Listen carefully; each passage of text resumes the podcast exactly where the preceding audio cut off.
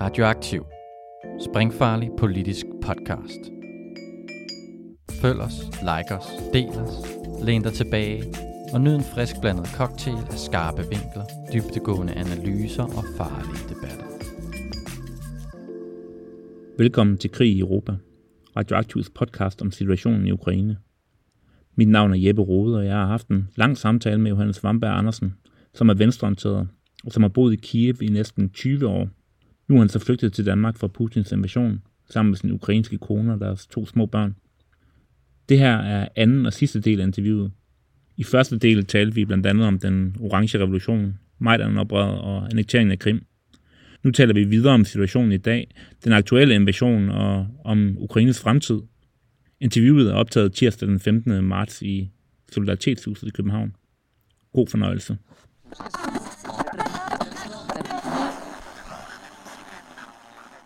Er det ikke en femtedel af alle beboerne eller borgerne i Ukraine, der egentlig har russisk som, som modersmål?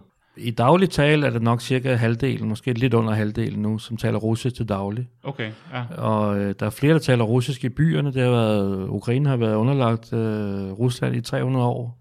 350 år endda nogle af stederne. Okay, ja. Og øh, ukrainsk sprog har været undertrykt, øh, også under zarerne i 1800-tallet. Mm. Øh, Ukraine er jo på mange måder et, øh, et typisk europæisk land, som øh, ligesom i Danmark har havde en national opblomstring i 1800-tallet, som jo så bare blev kvalt af, af de russiske herre, øh, magthavere. Mm. Øh, og Ukraine forsøgte jo også øh, at erklære sig selvstændig efter Første Verdenskrig, ligesom øh, mange andre europæiske lande, øh, der opstod, øh, da de store imperier faldt fra hinanden Mm. øh, i Europa. Og øh, Ukraines selvstændighed var så kun to år fra, 1800, fra 1918 til, til 20, kan man sige, mens at, at, at Polen og Baltikum og Tjekkoslovakiet og sådan noget, de fik lov til at eksistere helt frem til, til 2. verdenskrig. Mm. Men, øh, men øh, man kan argumentere for, at, det, at de heller ikke, de, de, de end, altså i sidste ende, så brød de også sammen. Mm. Så konstruktionen med at have sådan nogle nationalstater i midt i Europa, som ikke rigtig havde nogen sikkerhedsgarantier, øh, den fungerede ikke. Og Mm. den, den, det var bare Ukraine, var, var det første land, der faldt, kan man sige. Ja.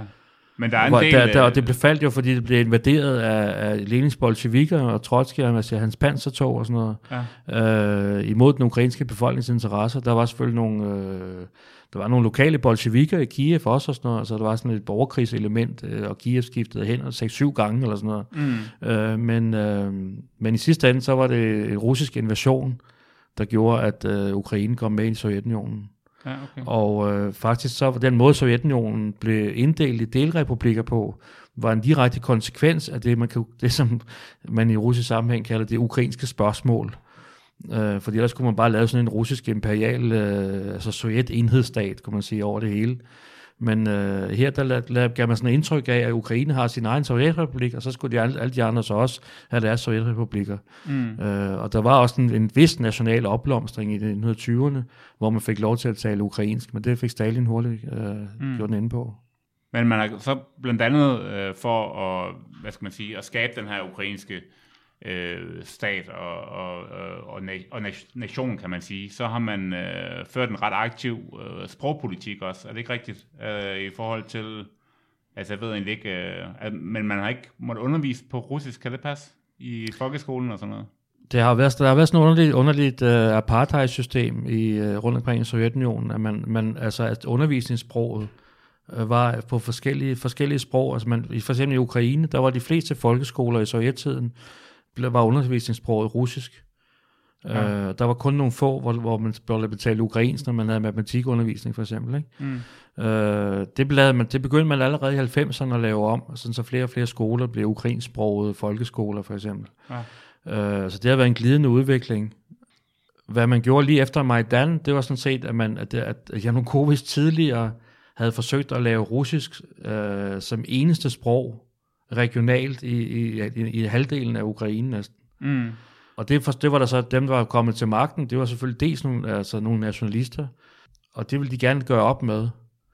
Øh, men det fik, og det, var, og det var det, der blev til, at, øh, at øh, man, man slog ned på russernes, øh, det russiske mindretals øh, sprogrettigheder. Mm. Men det holdt slet, det var, altså, det var, det er, det, det er løgn og latin, altså. Fordi den der øh, aflysningen, hvad hedder sådan noget, ophævelsen af den øh, lov, der egentlig havde gjort russisk til det eneste officielle sprog i halvdelen af Ukraine. Aflysningen af den lov blev, op, blev, blev stoppet af den fungerende præsident, øh, efter, efter det var blevet vedtaget af parlamentet, der nedlagde præsidenten veto, det er lige efter Majdan, Okay. fordi han godt kunne se, hvad, at uh, de politiske signaler, der lå i det. Men der var sækken ligesom ude af, uh, hvad katten ud af sækken, ikke? og uh, pro-russiske, uh, uh, også uh, folk herhjemme, som Michael Hertoft og andre mærkelige mennesker, ikke? Mm. begyndte at råbe og skrige op om, at, uh, at uh, russerne får, får frataget deres uh, minoritetsrettigheder, og det er de fæle, fæle fascister, der er kommet til i Kiev. Ikke? Det var slet ikke Mm. tilfældet. Men er det ikke, er det ikke rigtigt nok, at, øh, at øh, dem, der føler sig som, som russiske i, altså i Øst-Ukraine, øh, og måske også på Krim og sådan noget, at de har været undertrykt i et eller andet omfang? Nej, det kan man ikke se. Altså, jeg ser, at uh, Ukraine har været en koloni, og det er svært for os at forstå, fordi kolonier er mest sådan noget med, der skal helst være, være, være vand imellem. Ikke? Det er sådan, at England har kolonier i Indien, og franskmændene har kolonier i Afrika og sådan nogle ting. Mm. Øh, Ukraine har været en, en, en russisk koloni i, i mange hundrede år, og øh, den så forsøger så at blive fri.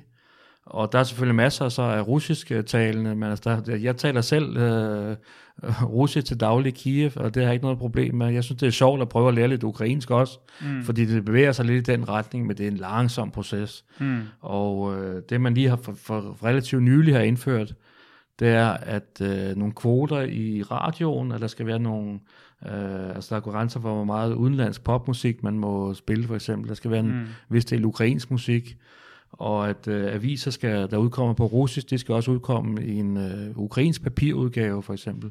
Og det kan godt være, det er jo selvfølgelig en økonomisk øh, byrde, man så pålægger en, en øh, privat virksomhed en avis. Men øh, det er måske meget fair, at man også nogle gange kan læse noget på ukrainsk, hvis man, selv hvis man bor i Øst-Ukraine. Mm. Øh, så jeg ser, jeg ser, at min, min egen hustru har været pisset på hele sit liv, fordi hun har tilladt sig at insistere på at tale ukrainsk i Ukraine. Mm. Så hun blevet regnet for en, øh, et, øh, et lavstatusmenneske og, et, og, en, øh, og, og et provinsrøvhul. Ja, jeg har hørt nogen, der har sammenlignet det sådan lidt med altså vest, vestjysk eller sådan noget i Danmark, eller at det bliver betragtet som sådan en bundsk og, og lavstatus. Ja, det er, det er måske ikke den helt rigtige øh, sammenligning, fordi mm. øh, vi, vi vil jo ikke insistere på, at vestjysk skulle lige pludselig skulle være statssprog i, i. Danmark. Mm. Men, øh, men det er den der lavstatus, øh, det har haft, ligesom, ligesom vestjysk øh, Mm. tidligere havde. Ikke? Ja. Altså, det er rigtigt. Men, Og øh, derfor, går jeg, derfor går jeg sådan set ind for en, øh, en moderat og stille og rolig ukrainificering af Ukraine, ikke? hvor man sådan lidt får lidt mere ukrainsk ind over, uden det på nogen måde. Og, altså man kan sige, der var en gang, jeg mødte nogle gange sådan nogle øh, russiske aktivister, eller ikke russisk, pro-russiske aktivister, der var blevet hentet ind øh, fra, fra Donetsk. Og der var for eksempel en, en mand, der arbejdede i en børnehave, ude i, ude i det der meget russisksprogede område ude i Øst. Og han var frustreret over, at han skulle, hvis, de skulle, øh, hvis du skulle på skovtur med børnene, så skulle du udfylde en masse formularer, øh, for der skulle kundgøre, at de ikke, jo ikke ville stjæle børnene eller sådan noget, mm. øh, for at få en masse tilladelser. Øh, så, så, og og det skulle de så udfærdige på ukrainsk. Og det var sådan et ekstra øh, irritationsmoment for ham, oven i det overbyråkratiserede øh, pis, der var, Mm. kan man sige. Ikke? Øh, der kunne man måske godt have fundet nogle mere øh, fleksible løsninger. Det vil, det vil jeg slet ikke afvise. Altså. Men det største problem med det der, det er jo byråkratiet, og ikke at, det, at og der er masser af, og de fleste mennesker i Ukraine er i forvejen tosprogede, de er vant til, og, og at, der også er ukrainsk omkring dem, selv hvis de er russisksprogede og omvendt. Ikke? Mm. Men altså siden øh, de russiske øh, tropper ligesom indtog Krim øh, i 2014, så har man jo ikke, altså der så man jo ikke et øh, oprør fra de lokale øh, folk på Krim. Øh, er det ikke fordi, at der er mange af dem, der egentlig gerne vil være en del af Rusland? Øh, jo, men det er lidt mærkeligt, ikke? Altså, hvis vi flytter til, øh, hvis, hvis der er nogle danskere, der flytter til, til sydkysten nede på Spanien, i Spanien, Mm. så sidder de jo ikke og, og drømmer om, at det danske militær og danske F-16-fly kommer ned og, og erklærer det som en del af Danmark. Vel? Altså, vi taler om dårligt integrerede russere i Ukraine, som er flyttet ned til et, øh, fra det kolde Sibirien, var jeg lige ved at sige, ikke? Øh, ned til, mm. til ferieparadiset i, nede ved Sortehavet, ikke? hvor der er subtropisk klima. Men de er jo Øh, ikke og- alle sammen kommet dertil. Altså, vi snakker også om det der med, at altså, Krim har jo været en del af Rusland øh, tidligere og Nogle af dem, mange af dem har vel øh, boet på Krim i generationer og føler sig russiske. Langt de fleste af de russere, der bor på Krim i dag, er tilflyttere, altså i hvert fald okay. fra, fra tiden øh, efter, før, efter 2. verdenskrig, ikke? Mm. Øh, hvor, øh, hvor de blev flyttet derned, fordi, øh, fordi der manglede folk dernede simpelthen generelt. Jo, ikke? Altså, faktisk blev det der med Khrushchev øh, i, i en brændert, øh, fordi han var ukrainer, han øh, så skulle have øh, tilskrevet øh, Krim til Ukraine. Ja. Øh, det er totalt langt ude. Altså, øh, det var jo kun, der var kun landforbindelse til resten af Sovjetunionen, kan man sige, ja. øh, fra Krim til Ukraine og ikke til Rusland. Mm-hmm. Og derfor fik, øh, og det var enormt svært for Sovjetunionen at skulle genopbygges efter 2. verdenskrig. Og der var det simpelthen meget nemmere, hvis, øh, hvis, Ukra- hvis øh, Krim hørte til Ukraine. Mm. Så Ukraine blev sådan set tørret af på Ukraine. Mm. Og det var sådan set imod, imod, i, øh, i, altså, det var, det var imod den ukrainske partiledelses ønsker, fordi det var en ekstra byrde, fordi de fik jo ikke, øh, de fik jo ikke nødvendigvis flere ressourcer fra centret at stille til rådighed. De skulle bare sørge for ekstra den ekstra opgave, mm. der også var ved at skulle kultivere og få gang i landbruget på Krim og sådan noget efter 2. verdenskrigs ødelæggelser. Men uanset hvad, så, øhm, så altså, er du ikke enig i, at der er en stor del af de folk, der både der bor på Krim og der bor i Donbass-regionen og sådan noget, som, som føler sig mere russiske end ukrainske? Øh, jo, der har været et stort mindretal, især på, på Krim. Men, øh, Men du, og, men du mener, det er et mindretal? Ja, altså ifølge den sidste meningsmåling, der var før alt det her begyndte, Ja. altså i fredstid, kan man sige, der tror jeg, det var 41 procent på Krim, Okay. der gerne så, at det var en del af Rusland, og, og et flertal i, i Sevastopol, nede hvor, hvor flådebådbasen er. Mm. Øh, men, øh, men altså pointen er en helt anden jo, at vi i Europa øh, re, øh, efter 2. verdenskrig har øh, ligesom blevet enige om at, at klare minoritetskonflikter, ikke ved at flytte grænser, men ved at give, øh, give mindretal, øh, mindretalsrettigheder. Ja. Og, øh, og derfor var, havde øh, Krim jo også en, en autonomi i øh, autonomistatus, ligesom Grønland har selvstyre, kan man sige, i Danmark, okay. øh, inden for den ukrainske stat, der havde sit eget selvstyreparlament. Ja. Øh, så, og der kan da godt være, at der var nogle ting, der skulle have været lidt om på. Øh, mm. Det ved jeg ikke, men altså, det var, det var ikke nogen som helst. Øh, det, der var anledningen, det var, at der var, nogle, øh, der var en især, øh, som var sådan en ægte rabiat, højre radikal, som der ellers ikke er så mange af i Ukraine, som ellers går og forestiller sig som sad og sagde på et tv-show op i Kiev efter øh, Majdan-revolutionen, at han ville sende et, et, et, sådan et øh, tog derned øh, med, altså med et eller andet 500-800 øh, øh, Majdan-aktivister, som skulle rydde op i det russiske morast nede på Krim. Mm. Øh, og det blev folk bange for, fordi de har set, sad set på fjernsynet med, med brændende bildæk og hvad der ellers var på Majdan, Mm. og skyderier, ikke? Men altså, det, det, var, det, det var fjollet ham at sige det, men det var også noget, Putin øh, tog fat i, ligesom som en fjer, der bliver til fem høns. Mm. Øh, fordi hvad en eller anden privatmand sidder og siger på fjernsynet, det bør, bør ikke flytte grænser, kan man sige. Mm. Vel? Det er helt absurd. Ja. Og lige nu har vi selvfølgelig en invasion, som altså på en eller anden måde også gør det sådan lidt øh, svært at snakke om, øh, hvad skal man sige, nogle løsninger på konflikten, fordi at et eller andet sted, så det tænker jeg i hvert fald også, at, at så bliver Putin nødt til at trække sig ud øh, som det første, før man ligesom kan, kan få gang i nogle øh, yderligere forhandlinger. Men øh, altså kun en, en fremtidig løsning på nogle af de øh, spændinger, som har været i mange år, blandt andet i øh, altså Øst-Ukraine, øh, hvad, altså hvad noget med nogle folkeafstemninger, eller sådan, det var sådan, man øh, lavede øh, grænsedragning mellem Danmark og Tyskland efter, ja, altså efter Første Verdenskrig og så videre. Øh, ku- kunne det komme på tale, tænker du? Øh, det, det tænker jeg faktisk ikke, fordi øh, øh, hvorfor skal, altså for det første, så skal invasionsstyrkerne være trukket helt væk. Den situation, vi havde i 1920, det var, at, at Tyskland var besejret. Mm. Øh, efter faktisk i 1918, man begyndte den proces, ikke? og så kom afstemningen to år efter. Så hvis vi skal have en afstemning, hvis vi overhovedet skal tænke i afstemninger i Ukraine, så skal, øhm, så skal, så skal vi have alle øh, russiske tropper ud af landet først. Mm. Også fra Krim, også fra Donbass. Uh, og så skal Ukraine genop, det normale samfund skal genoprettes. Der er jo millioner, der er på, har været på flugt, også fra Donbass-regionen øh, siden 2014. Um, Altså Ukraines sendede, om man er så må sige. øh, ikke kun Ukraine, der er også nogen, der har flygtet til Rusland, fordi Ja. man ikke, der er ikke, der er, det er en bandistat, øh, sådan en quasi-republik, ja. der er lovløs tilstand, og der er ikke noget arbejde, der er ikke noget banksystem. Øh, men der er ikke nogen, de kan jo ikke lave noget, der altså, i dag har virksomhederne rundt omkring i verden, de har jo alle mulige etiske kodex, så det, man kan ikke, de kan ikke købe, der er ikke nogen, der kan købe noget, der kommer fra et, øh, et område, som, hvor der ikke er lov, lov og orden, altså mm. sådan almindelig, i almindelig forstand. Altså, hvorfor, og hvorfor skulle Ukraine egentlig blive påduttet nogle folkeafstemninger? Altså, på baggrund af hvad? Altså, hvorfor skulle, hvorfor skulle der være nogen, der skulle øh, rive stykker af Ukraine? Altså, Rusland, da, da Sovjetunionen blev op, øh, opløst, og siden også ved aftaler i løbet af 90'erne, har Rusland øh, anerkendt Ukraines øh, fulde grænser. Ja. Og øh, det er det, man skal tilbage til. Og så skal man tilbage til, at... Øh, at Rusland skal være lade med at, at undergrave øh, den ukrainske samfundsorganisme. Øh, og det bliver svært.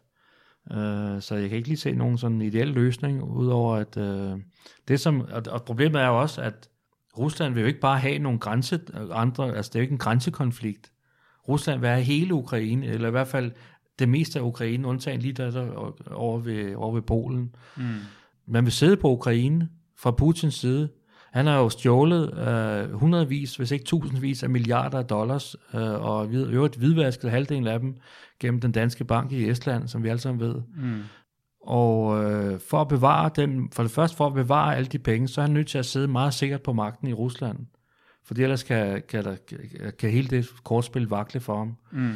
Øh, og for det andet, når man har så mange penge, så tænker jeg, at så vil man gerne ligesom transcendere sig selv. Så handler det ikke om penge mere, så handler det om verdensmagt. Mm. Så han vil helt op og sidde ved højbords, øh, der hvor han tror, der sidder nogen og sidder og bestemmer over folkeslags øh, skæbner. Lidt ligesom, øh, altså han tænker meget sådan tilbage i tiden, han tænker meget i 2. verdenskrigs termer. Mm. Og øh, det er lidt som man forestiller sig, at de sad i Alta og slog, øh, slog streger på et bord og, og bestemte, hvad for nogle, hvor, hvor landegrænserne skulle gå. Øh, og derfor handler det jo ikke om folkeafstemning af den ene eller anden del af landet. Men hvordan ser du en løsning på den nuværende situation? Jamen altså, så langt som det er kommet ud, altså vi, har, vi står med en, øh, de borgerlige i verden og i Europa og i Danmark, har ikke villet øh, skride ind over for Putin i alle de her år, siden han invaderede Ukraine, øh, første gang kan man sige i 2014. Først og fremmest jo på grund, der har været, der har været nogle få øh, markeringer, få øh, sanktioner, men det har slet ikke været nok jo. Og mm. det kan man se nu. Altså, nu, kommer, nu er der rigtig kommet boller på suppen, og så kan man se, hvad man, hvad man kunne have gjort dengang. Mm. Uh, og det er jeg jo helt enig med Uffe Ellemann Jensen i. Ikke? Det er to, mm. to mennesker, der står uh, sammen i dansk politik, så er det mig og ham. Ikke? uh, for det sagde han også dengang, og jeg sagde, det sagde jeg også dengang, og det siger vi begge to nu. Ikke? Ja. Og øh, det er på grund af erhvervsinteresser, og på grund af tyskerne, der gerne vil have deres øh, øh, rørledning, ja. gasrørledning til, øh, til den Tyskland. Den er jo så, øh, hvad hedder det, annulleret nu. Ja, men det er jo det er sådan en stor investering, de har været nødt til at opgive, ikke? men ja. de har jo troet på den i alle årene, og det er derfor, de har været så bløde over for på Putin. Ikke? Ja. Øh, pointen for mig er jo, at under den kolde krig, der var det nemt for os på venstrefløjen at være fredsaktivister og, og, og sige, at vi vil ikke have flere amerikanske atomraketter og sådan nogle ting.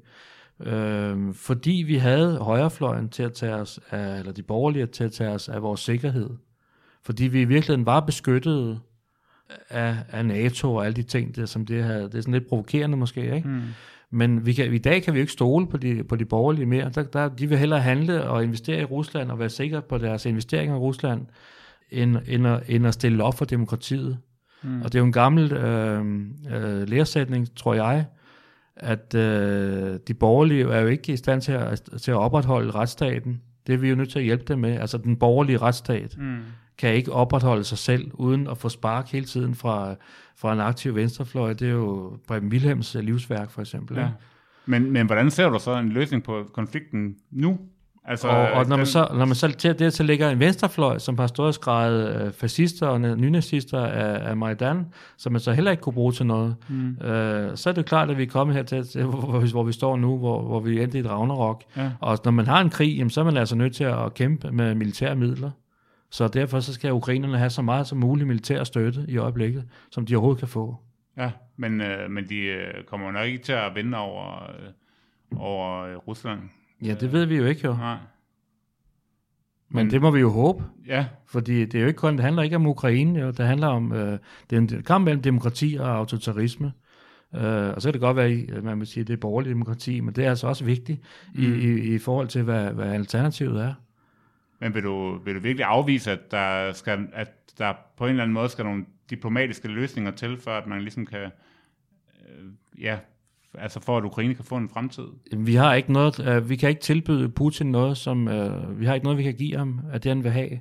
Fordi han er, han er, det er en mafiaboss, øh, ja. som, som, øh, som kun, øh, han, du kan se, han er også død, han er der er jo døde et sted mellem 8, øh, siger 8.000, siger de vestlige kilder, og ukrainerne siger 13.000 øh, russiske soldater allerede, som bare bliver sendt til Ukraine som kanonføde. Ja. Øh, uden Men jeg har meget, meget svært ved at forestille mig, at Putin han øh, vil sige, okay, nu er der døde øh, x antal øh, russere, det har jeg sgu ikke lige regnet med, at der vil være så stor modstand fra både verdenssamfundet og fra ukrainerne, så nu tror jeg bare, at vi trækker os tilbage og erkender, at det her det var en fejl. Øh, øh, det er svært ved at se for mig. Det kan jeg godt forstå, du siger. Uh, jeg tror, at den russiske økonomi er ved at bryde sammen. Ja. Det er i hvert fald det, jeg håber på. Ja. Og at, uh, og at man bliver slået på slagmarken. Ja. Og hvad der så kommer til at ske til at, uh, og med Rusland, det ved jeg ikke. Mm. Uh, det er jo nok urealistisk at forestille sig, at vi kan besætte Rusland. Altså, det, den ideelle løsning vil jo være at opdele Rusland i nogle mindre enheder, men det kræver en, uh, noget, som vi slet ikke er i stand til, eller ikke er klar til i hvert fald. Mm. Altså det er jo det, som, som øh, der har også været meget tale om de her Minsk to fredsaftaler, som øh, mange mener, at Ukraine ikke har opfyldt. Det er fordi, at øh, det, har, det har Ukraine ikke. Fordi det vil, i den, sådan som russerne opfatter det, så skulle man først afholde lokalvalg under russisk besættelse ude i Øst-Ukraine. Og så først dernæst skulle russiske tropper rømme området. Det vil sige, at man vil først have legitimiseret sin besættelses, besættelsesadministration, som enhedslisten kalder et øh, væbnet oprør af lokale mennesker, for eksempel, ikke? Mm. Øh, ifølge øh, udtalelser, der kom i hvert fald i 2014. Øhm, men som er reelt af russisk besættelsesadministration, dem skal, man, dem skal vi så have med godkendt, og de skal så, de skal så være legitim, leg, legitim magt i lokalmagt i, i, øhm, i Ukraine, og kunne sende, øh, kunne sende øh, parlamentsmedlemmer ind til parlamentet i Kiev og sådan nogle ting så skal man så have, have russer til at sidde og bestemme over samfundsudviklingen i Ukraine. Og så vil de også have opdelt Ukraine i sådan nogle mindre regionale enheder, altså gøre Ukraine til en konfederation mm-hmm. af nogle, sådan nogle øh, mindre delstater, ja. uden et, uh, uden et, uh, sådan et, kun et symbolsk uh, samlet nationalt uh, magtorgan. Ja. Og det, vil, det, vil, det er jo sådan en ideel del af hersk uh, mark, arbejdsmark for Putin, så det vil betyde farvel til øh, demokrati og, og menneskerettigheder i Ukraine. Men så den eneste, den eneste hvad skal man sige, altså løsning, du realiserer på konflikten, er egentlig en form for altså en ny oktoberrevolution i Rusland, eller sådan på en eller anden måde, eller hvad? Uh, det er der desværre heller ikke uh, noget håb om i øjeblikket, fordi Rusland er i dag en uh, så uh, voldsomt kontrolleret politistat, mm-hmm. at uh, det eneste, der sker, hvis du kom, går på gaden, det er, at du kommer i fængsel. Altså det, det er jo det, for, de folk, som er imod øh, russisk imperialisme i, i Rusland, de er jo gisler. Altså, og, og de kan ikke gøre noget. Så du ser ingen som helst løsning på, øh, på situationen egentlig? Nej, altså jeg håber bare på, at øh, og det, er jo, det er jo sådan noget, jeg er blevet presset til som gammel pacifist, mm-hmm. uh, gennem 20 års uh, stigende russisk pres i Ukraine på, på det, som jeg så som et spirende, uperfekt, men spirende demokrati med, med, med folkelige op, øh, oprør, øh, hvor man forsøgte at komme videre øh, i historiens gang, kan man sige. Øh, et forsøg på at knægte det, ikke? og så håber jeg, så kan jeg jo kun håbe på, at de simpelthen vil vinde øh, at de får, får, får, får smadret så mange som muligt af russiske kampvogne. Øh, og så øh, tænker du, at Putin han vil øh, sige, fuck, vi tabte øh, den her, vi trækker os tilbage. Jamen, øh, jeg tror et eller andet sted, jeg tror ikke Putin, jeg tror Putin er en opportunist. Altså, jeg tror ikke, han har sådan en meget stor strategi. Han siger, når vi prøver det ene, så prøver vi det andet, og hvis ikke det går den, så går den. Men han er også en type, der går meget op i, har jeg indtryk af, i sådan noget med ære, og ikke at ville tabe ansigt og sådan noget. Så hvis ikke man på en eller anden måde får lavet en eller anden diplomatisk løsning, hvor det om ikke andet ser ud som om, at han også får noget, øh, så har jeg svært ved at forestille mig, at han bare vil, øh, at han bare vil øh, trække sig ud og sige, øh, Rusland tabte. Personligt har jeg bare svært ved at forestille mig en løsning, hvor, man, hvor, hvor han accepterer, at Ukraine bliver helt frit, og han så for eksempel får Krim eller sådan noget. Mm øh, som en slags som en, som en lille godbid, ikke? Mm. Altså, Øh, jeg vil da personligt, så vil jeg, hvis, man, hvis det virkelig kunne lade sig gøre at få, altså at Rusland så holdt sig på modden, til, til, øh, og så fik han sit krim. Ikke? Ja. Men det er jo helt ure- urealistisk med sådan, som han opfører sig. Altså. Mm. Ja.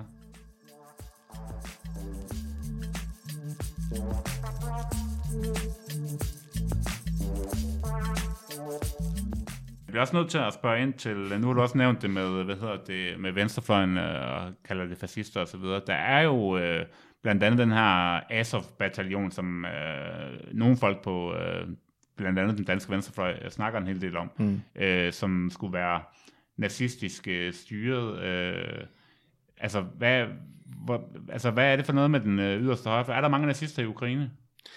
Øh, nej, der er ikke særlig mange nazister i Ukraine. Øh, det der er med dem, det er, at de har en vis, øh, dem der de højre radikale, der er, de har en vis politisk indflydelse, fordi øh, statsorganerne er svage, og de har nogle gode forbindelser til nogle centralt placerede- øh, politikere, så de kan, de kan om ikke, om ikke andet, de kan ikke sætte en politisk dagsorden, men de kan være med til at være stopklods for, for hvis nu, hvis nu Zelensky vil, vil sælge ud af Ukraines nationale interesser, så vil de her mennesker være nogle af de første, der gik på gaden, sammen med folket i øvrigt, mm. øh, for at stoppe det. Øh, det er sådan der, hvor de, hvor de politiske kommer ind, sådan det, det nation, på det overordnede plan. Ikke? Mm. Øhm, de, de kommer fra et øh, hooligan-miljø, fra nogle, det er nogle fodboldfans, Okay. øh, som har været sådan, øh, ligesom, man, ligesom, pu- ligesom punken engang var en, øh, en, øh, en rigtig øh, social bevægelse, men det så blev til modepunk i 80'erne eller sådan noget. Altså mm. det så blev sådan en pseudo-ting efterfølgende.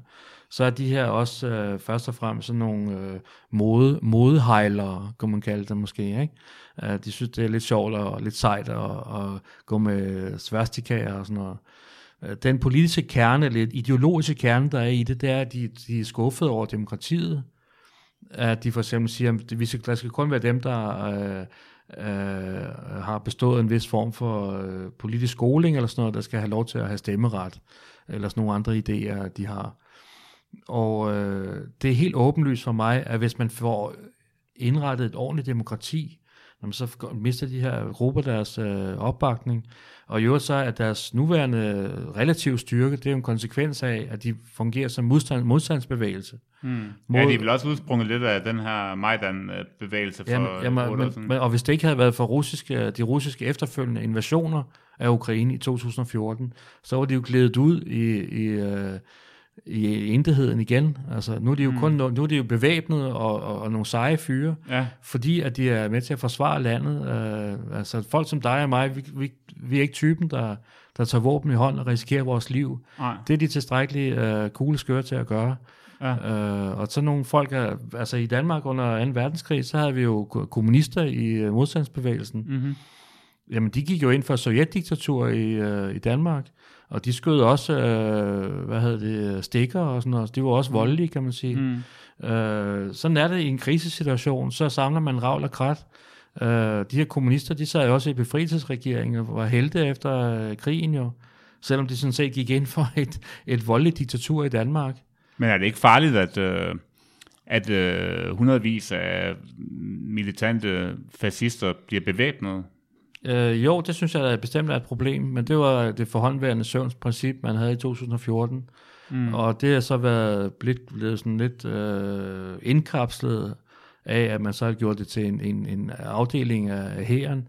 Men det var lidt ligesom herhjemme, der var man også nødt til at oprette hjemmeværnet øh, for ligesom at berolige øh, modstandsfolkene, der havde syntes, at de havde, havde, det var dem, der havde frelst nationen, og derfor skulle de have mere at sige øh, end andre borgere. Mm. Så den effekt har man set øh, selv i Danmark, og øh, det er noget, som et hvert samfund, der bliver udsat for så voldsomme krænkelser, står overfor.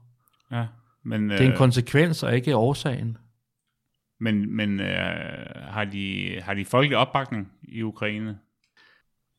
Ja, så kommer vi tilbage til Majdan-oprøret, ikke? hvor mm-hmm. jeg stod, hvor, hvor, hvor øh, det som dengang hed det især i høj grad den, den højre sektor øh, på pladsen der, ikke? Mm. Øh, hvor de hentede, hentede, øh, øh, hentede bi- bildæk til, til, til det brændende bål og til løg, røgsløret, og, og var de mest, sådan, øh, mest øh, militante. Øh, men der stod jo så 10.000 mennesker bag dem og råbte, fedt, godt gået, fedt, godt gået. Mm. Og det, ikke?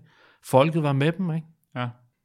Men altså, hvad, hvad tænker du omkring, øh, altså, hvor, altså, er det en reel far for Ukraine? Altså, det her med, altså, det er i hvert fald et argument, nu har der været meget diskussion i Enhedslisten for eksempel, om man skulle sende våben derned. Og nogle af de her våben, de havner jo øh, af gode grunde i, i Azov-bataljonen, og nogle andre højreorienterede øh, hvad hedder det, øh, militser rundt omkring. Mm. Øh, risikerer man ikke på et tidspunkt, når krigen er slut, at, øh, at vi lige pludselig har en ret farlig bevægelse, som har våbentræning og Nej, det tror jeg ikke. Altså mm. sådan er den Ukraine, sådan er den politiske tradition slet ikke i Ukraine. Der har været masser af problemer i Ukraine, men der har slet ikke været der er ikke på noget tidspunkt været optræk til øh, militærdiktatur, eller at nogen skulle tage magten med, med våben, eller sådan noget. Mm. Det ligger slet ikke i, i den, det ukrainske øh, politiske DNA, kan man sige. Altså. Mm. Øh, og, det, og jeg synes, det er absurd overhovedet at tale om de her ting, når man står med en øh, så voldsom øh, invasion. Altså, der kan slet ikke være nogen øh, øh, tvivl om, hvem det er, man skal støtte. Altså. Mm. Så du synes at på en eller anden måde, at de får alt for meget opmærksomhed, de her, de her øh, få hundrede nazister i forhold Ab- til det store billede? Absolut. Altså, det er jo en, her, en afdeling, øh, nogle politisoldater, en afdeling under hæren, mm. og adlyder ordre der. Jeg bryder mig ikke om dem. Altså, nogle af dem er nogle af de samme mennesker, som i det civile liv øh, forsøger at hindre øh, bøssemarscher og mm. øh, slår løs på venstreorienterede eller, eller eller pacifister eller sådan noget, nogle gange ja. i Kiev, når der er nogle, øh, en gang om året nogle mm. manifestationer. Men der ser vi jo så også, at den, øh, det, det, det nye eller demokratiske uh, Ukraine stiller op og, og leverer tusindvis af, af politifolk til at beskytte en, mm. uh, en, uh, en bøsserettighedsmars for eksempel. Ikke? Ja. Ja, og hvad hedder det, de her naziproblemer, det er jo også nogle, man ser i et eller andet omfang også, for eksempel altså militant anti- øh, gay right og sådan noget, altså i Polen og ja, selvfølgelig også i Rusland øh, og i mange af de her øst, østlande. Men det, der så måske bare er ekstra farligt her, det er, at, ja, dels at de jo står rimelig stærkt, blandt andet på grund af måske Majdan og de ting, der er gået forud, øh, men de bliver nok også yderligere styrket øh, øh, alligevel af, af, det, af den her situation, fordi, altså, fordi de er nogle af dem, der står for den, øh, den meget militante modstand. Og så bliver de bevæbnet også. Altså, Problemet er også, kan man sige, at det ukrainske samfund har sådan lidt øh, et blindt øh, punkt på det der, på, med, med de der højre radikale grupper. For de ser dem jo kun som nogen, der har været med til at forsvare øh, nationen, også historisk, øh, mod det, som de så ser som den største fare, som øh, var øh, den sovjetiske besættelse.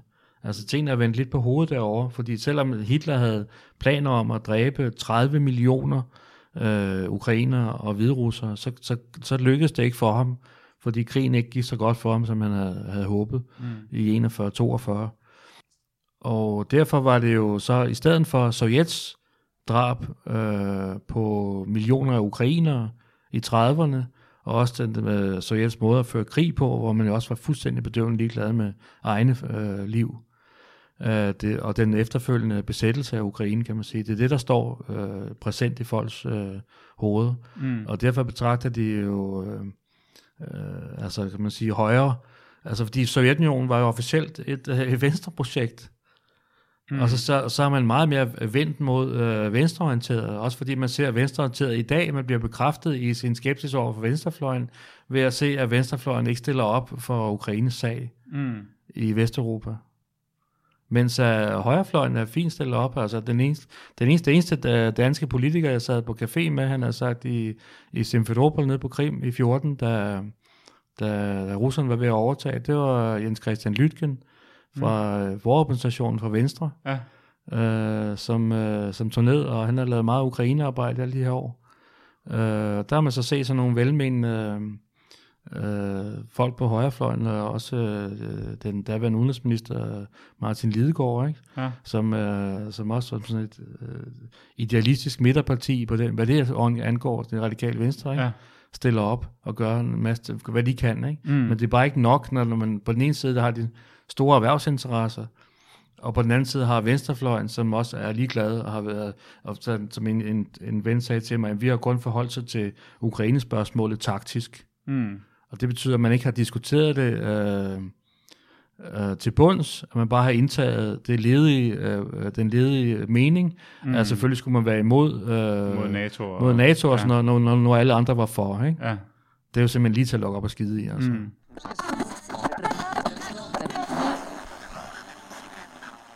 Hvad med, øh, altså, hvad med i Ukraine i dag? Altså, hvordan ser venstrefløjen ud?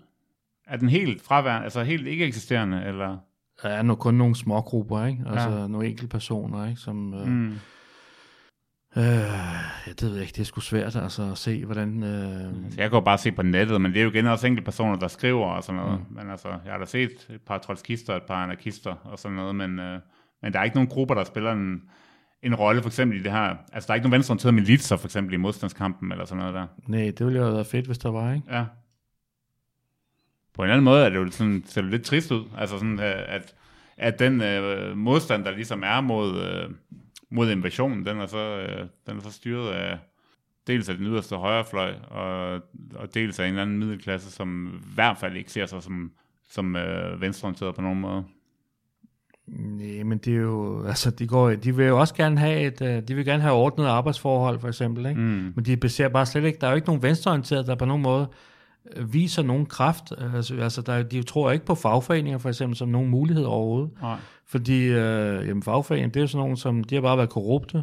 Der er jo ikke, altså det, problemet med de gamle sovjetlande er jo, at, at øh, Sovjetunionen tog al, al øh, selvorganisering fra folk, og, og efterlod dem med en, øh, en, øh, en sulteløn, som kun var lommepenge, fordi man sagde, jamen, du skal ikke... Øh, du skal ikke have penge til at betale skat for, du skal ikke betale, have penge til husleje. Altså prøv at forestille dig, hvis, hvis, det ved ikke, hvis man, hvad kan man sige, en dansker får måske 30.000 øh, kroner i løn om måneden, så går halvdelen til skat, og halvdelen af, af, af resten går til husleje, og så, har man nogle, og så skal man også betale for, for, for daginstitution måske ovenkøbet. Så har man kun nogle få tusind kroner tilbage, mange har i hvert fald, ikke? Mm. til, til de daglige fornødenheder. Det var de der lommepenge, de daglige fornødenheder, at få 1000 kroner-agtigt, som var, den, som var lønningerne, man fik i Sovjetunionen til at købe pølse og brød og vodka for. Mm. Og det var så det, der blev udgangspunktet for, for lønningerne, da Sovjetunionen gik i opløsning. Hvor man så lige pludselig skulle, i det vist til, så fik man så forærende de, de lejligheder, man tilfældigvis boede i. Og det er derfor, der ikke har været sociale revolutioner øh, sidenhen. Mm. Øh, men, øh, men, det, men det er jo stadigvæk en sulteløn, og der har ikke været nogen tradition for at, øh, at kæmpe for sine rettigheder. Mm. Og det er i hvert fald ikke kommet fra nogle venstreorienterede. De få venstreorienterede i år, det har været nogle snak, snakkeklubber, ikke? Mm.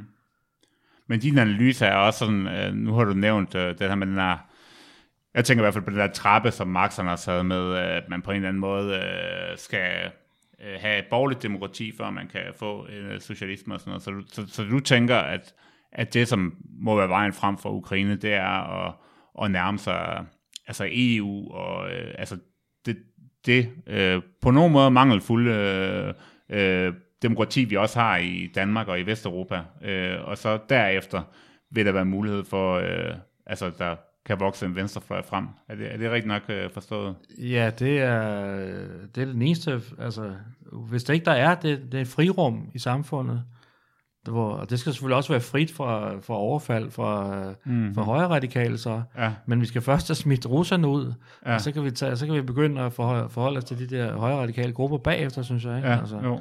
og hvis vi kan få øh, dem til at hjælpe os med at smide russerne ud, så er det fint. Ikke? Altså. Mm, ja. Så der er langt vej igen. Og, og det vil være en stor, øh, stor glæde for, øh, altså også for, at Rusland ikke begynder at true os videre. Altså, du, øh, Venstrefløjen har jo også lukket øjnene for, hvad Putin allerede har gjort for at underminere øh, og, og, øh, det, danske, det danske demokrati, for eksempel. Mm. Altså, det var jo Putins øh, målbevidste bumpninger af hospitaler og flygtningelejre øh, og andre sårbare områder i Syrien, der i dengang var det 2015, Mm. der gav den der, at det var næsten en million øh, mennesker, der, der, der kom på flugt øh, og vandrede op af Europas motorveje. Mm. Og, og som jo resulterede i et øh, helt nyt øh, højre øh, fascistisk parti i Tyskland, Alternative for Deutschland, der Ja. ja. opstod og kom i, i, i parlamentet i Tyskland. Ikke? Mm. Og vi har i dag Socialdemokrati i Danmark, som fører en mere indvandrerrestriktiv øh, politik, end det Dansk Folkeparti nogensinde kunne have drømt sig om. Ja. Det er den direkte konsekvens af, af Putins øh, send, altså rocking the boat og, og, og, og, og forsøge at underminere de fintunede politiske balancer, mm. vi har i landet som Danmark. Mm. Det vil man slet ikke, det har man fuldstændig lukket øjnene for. Ja. Men hvad mener du så, at, øh, altså en ting er, hvad der er sket øh, øh, bagud. Hvad mener du, at SF og Enhedslisten og sådan den danske venstrefløj burde øh, gøre her nu? Altså hvor, hvad skal, hvad skal vi, øh, altså hvad skal vi stille op med Ukraine? Jeg vil lige vil sige, nu er det jo for sent jo. Altså, mm. stille, vi, vi burde jo have, have stoppet Putin, før det kom hertil. Mm-hmm. Og så, så kan man, venstrefløjen, altså enhedslisten kan jo ikke stille krav til Putin direkte. Nej. Men, øh, men venstrefløjen har tidligere vist sig i historien at være i stand til at stoppe krige, selvfølgelig mest hvis det var vestlige krige, det er klart. Mm. Men man kunne have begyndt med at overhovedet at forstå, at imperialisme er jo ikke noget, der er plantet i USA. Altså det lærte Marx også, at proletar, i alle lande skal forene sig, mm. og derfor er, er kapitalister selvfølgelig også en, en, øh, en, en verdensomspændende kraft, og, og imperialisme kan man have alle steder i verden, ikke kun i, i, øh, i Vesten. Det har man fuldstændig afvist overhovedet, at tænke den tanke jo. Mm. Men hvad fanden, øh, altså skal, skal vi bare, altså sende en helvedes masse våben til Ukraine? Skal vi, øh, altså, hvis det stod til dig, skulle, gik NATO så ind øh, også, eller hvad, altså, hvad fanden gør vi egentlig, altså i den situation, øh, Ukraine er i nu? Øh, jeg kunne godt tænke mig, altså det var det bliver meget sådan kritisk, der kunne jeg godt tænke mig, at øh, øh, i hvert fald, at øh, nogle vestlige lande stillede nogle, øh, nogle missilsystemer til rådighed for ukrainerne, så de øh, bedre kunne skyde russiske missiler og fly ned. Mm. Måske, øh, men det var dem selv, der gjorde det, for eksempel. Ikke? Mm. Øh, for det ville være svært for russerne at sige, at det er en, øh, en, øh, en vestlig indtrængen, mm. eller en vestlig deltagelse i krigen. Mm. Jeg tror ikke, at øh, Putin er interesseret i et atomravnerok. Altså, øh, med så, mange, så meget magt og så meget penge, han har, så virker han ikke som en øh, selvmordskandidat. Nej. Så jeg tror ikke, man skal være så bange for det der med den der atomkrig. Øh, så derfor kunne, altså, men problemet er, at vi ikke vi har simpelthen formået, og vi har øh, forsømt at, at afskrække Rusland fra at, at, at lave alle de her ting.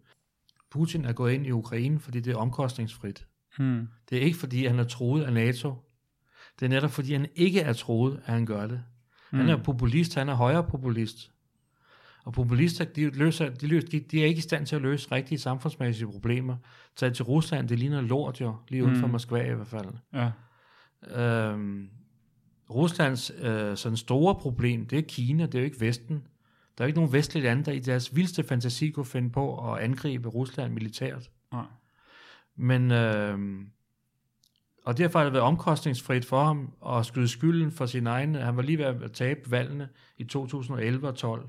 Og det var for mig at se øh, vendepunktet.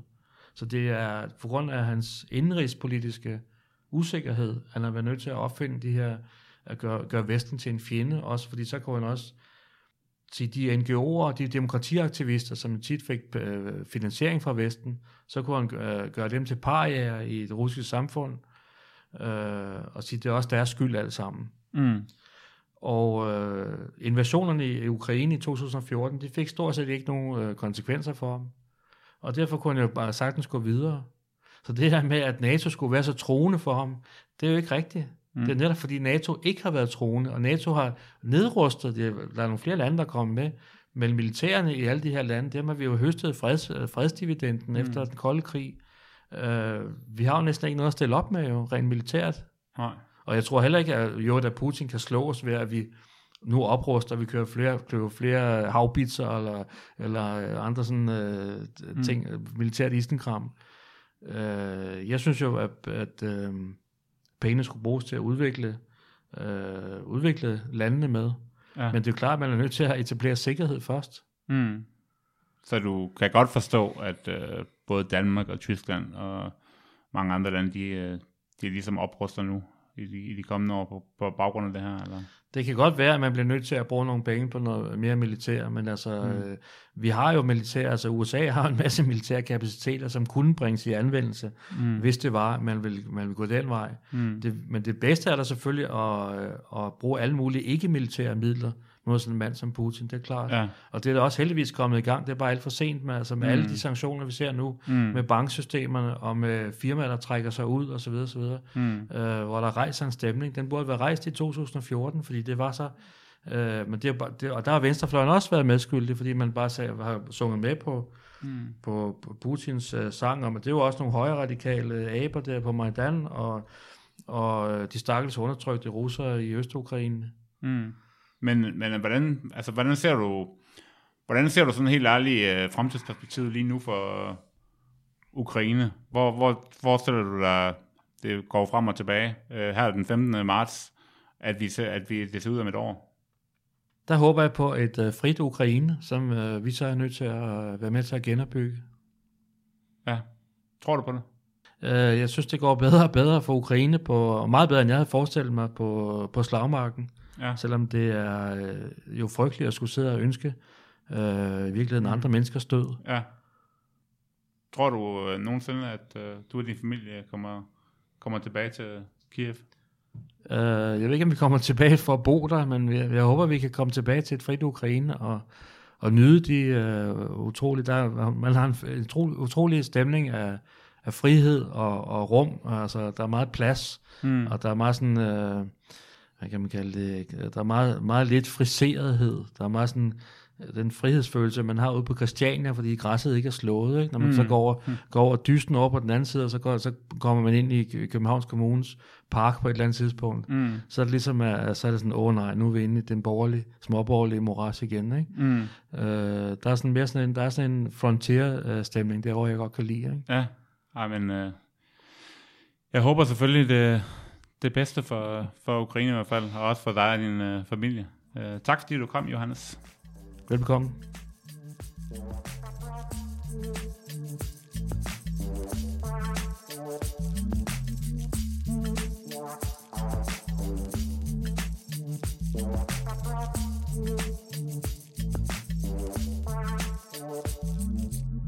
Åh oh ja. Inden du smutter, husk nu lige at følge Radioaktiv. Vi er på Facebook, Twitter, på SoundCloud eller i din podcast-app. En række af vores podcasts udkommer også som video på YouTube. Du må også gerne dele os med dine venner. Hvis du er ellevild, så kan du gå ind på solidaritet.dk og blive medlem af vores medie.